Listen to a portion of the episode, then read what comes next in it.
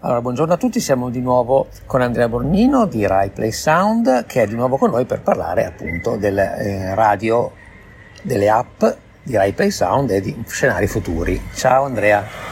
Ciao Marco, buongiorno, buongiorno agli ascoltatori. Innanzitutto aggiornaci su Rai Play Sound. Ci eravamo lasciati ad aprile con 12 canali live più decine on demand e in quanto utenti avevi detto che nei primi 4 mesi i numeri vanno nella direzione che ci aspettavamo. Nel frattempo la app è arrivata alla versione 539. Quali evoluzioni in questi 4 mesi? Allora, diciamo che il progetto sta crescendo. I canali live da 12 sono diventati 14. Ci sono due, due nuovi canali regionali, uno in sloveno, uno e uno in tedesco, che arrivano quindi dalla sede eh, di Trieste e dalla sede di Bolzano perché c'è un lavoro di integrazione dei contenuti regionali.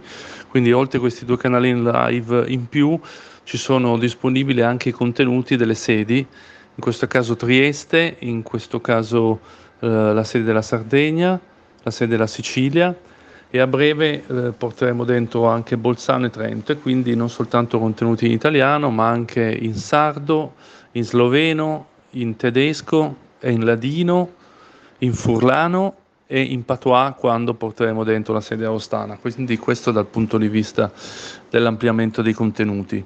Eh, per quanto riguarda l'app, la grande novità è che è stata resa compatibile con il mondo automotive e quindi Android Auto e Apple Car.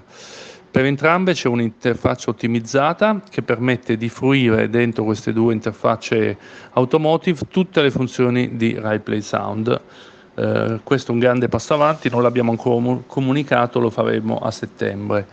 Stiamo poi lavorando una versione di RaiPlay Sound per le TV connesse, così come esiste RaiPlay, ci sarà anche RaiPlay Sound, sarà disponibile penso in autunno per tutte le piattaforme che sono tante di TV connesse e anche lì verrà fatta una comunicazione ad hoc. L'offerta editoriale è sempre più ampia, ad oggi abbiamo oltre 200 podcast original eh, disponibili su iPlay Sound e ti faccio notare che siamo online da meno di due anni. Abbiamo oltre 500 programmi radio disponibili on demand e 200 audiolibri.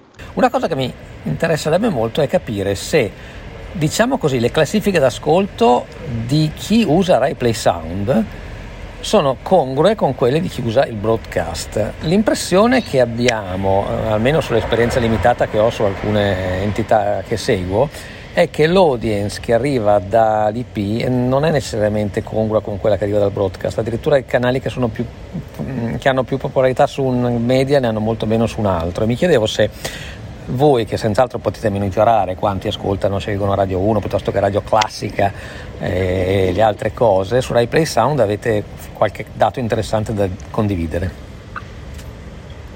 Allora, di sicuro non sono dati che, che Rai fa uscire, ti posso fare una riflessione generale, eh, assolutamente sì, cioè il pubblico di Rai Play Sound e in generale il pubblico IP è un pubblico di, di, molto diverso da quello che vediamo rispetto agli ultimi dati TER, quando Radio Rai era ancora dentro TER e quindi vediamo ad esempio Radio 3 è una delle radio più ascoltate eh, perché è un pubblico che va a cercare un certo tipo di contenuto. Un discorso completamente diverso è eh, l'on demand e in questo caso è più facile capire come funzionano le cose in quanto se uno si connette su iPlay Sound abbiamo fatto uno strumento molto simile a quello che c'è su Netflix, c'è la top 10, eh, in questo momento io la sto, la sto, guardando adesso, vediamo che il contenuto on demand più richiesto è Radio 3 Mondo, poi c'è Prima Pagina, l'altra voce, sono tre contenuti di Radio 3, poi c'è un podcast originale, poi c'è il Ruggito del Coniglio, poi c'è Wikiradio, eh, a seguire Blue Note di Luca Velli, c'è la versione audio del programma TV, poi un altro podcast, poi i Promessi Sposi, cioè diciamo che nell'ascolto eh, on demand eh, si van, vanno a saltare qualsiasi regola classica relativa all'ascolto in FM, è un ascolto spezzettato di contenuti più vari. Rispetto invece all'ascolto lineare non, valgono le regole dell'FM, ho fatto il caso di Radio 3, ma appunto sono regole diverse perché il pubblico è profondamente diverso. Senti, l'altra domanda invece riguardava il discorso aggregatori verso app che ho chiamato Walled Garden per dire chiuse. Insomma, ci sono Uh, vabbè, le app di singole radio che magari hanno poco, poco, poco utilità perché senti una sola radio, boh. però ci sono alcuni enti importanti, alcuni broadcaster importanti, dico voi, dico RTL, dico altri grossi gruppi, che hanno delle app che ormai sono molto ricche, ricche di canali, ricche di podcast, ricche di video anche, eccetera. Però il problema resta sempre che uno deve fare la scelta di, di, di aprire quella certa app e, e resta confinato lì, no?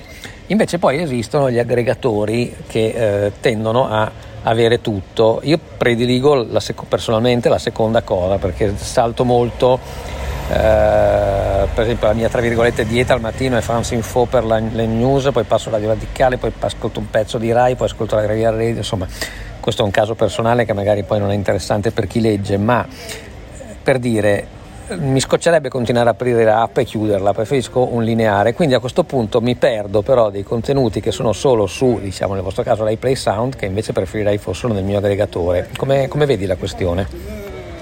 Beh, la questione è ampia, nel senso è una questione di distribuzione di sistema. Per quanto riguarda RaiPlay, che è la nostra casa video, vedi i contenuti si, si trovano dentro anche altre zone non, non, sono soltanto dentro MyPlay, sono stati fatti accordi di distribuzione. Su MyPlay Sound siamo ancora molto giovani, sono due anni che MyPlay Sound esiste, a dicembre compie due anni.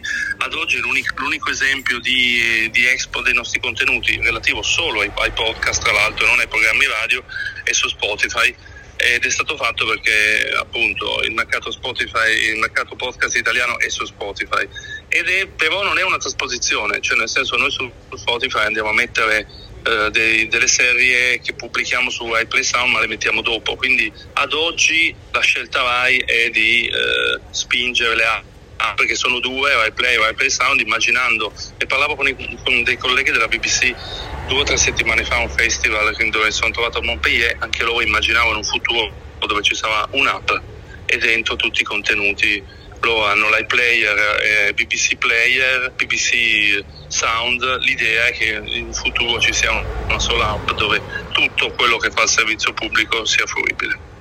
Quindi non una sola app di tutti i broadcaster, ma una sola app che abbia dentro, diciamo, TV e radio, o meglio, quello che viene dal sì, branch TV. Sì, sì, sì, però sempre con questo discorso. Ma non ti sembra che non sia l'ottimale per chi ascolta? Cioè, visto, capisco che dal punto di vista broadcaster è meglio, ma uno eh, lo so, però c'è un problema di, per la RAI c'è un problema di distribuzione, che noi, cioè, cioè noi quando andiamo a distribuire dobbiamo fare accordi di distribuzione, abbiamo un problema della pubblicità, non è banale, non è banale per niente. Parliamo di scenari futuri. L'ascolto della radio prevalentemente in mobilità e la vettura a guida autonoma libererà il conducente dalla necessità di restare concentrato sul traffico. Pensate di evolvere l'offerta visual di Play Sound e come? L'ascolto della radio prevalentemente in mobilità Diciamo che in questo momento non ci sono progetti di evolvere l'offerta visual di Rai Play Sound. Eh, come offerta visual, te lo saprai, in Rai abbiamo Radio 2 che viene trasmessa su Rai Play e anche sul digitale terrestre, ma ad esempio non è dentro Rai Play Sound, si può vedere solo dentro Rai Play, perché ad oggi l'offerta è esclusivamente audio. Se poi in futuro ci saranno dei video podcast, non te lo so dire, ad oggi non, non ci sono progetti in questo senso. Allora ti ringrazio e appuntamento alla prossima volta. Con molto piacere, alla prossima volta.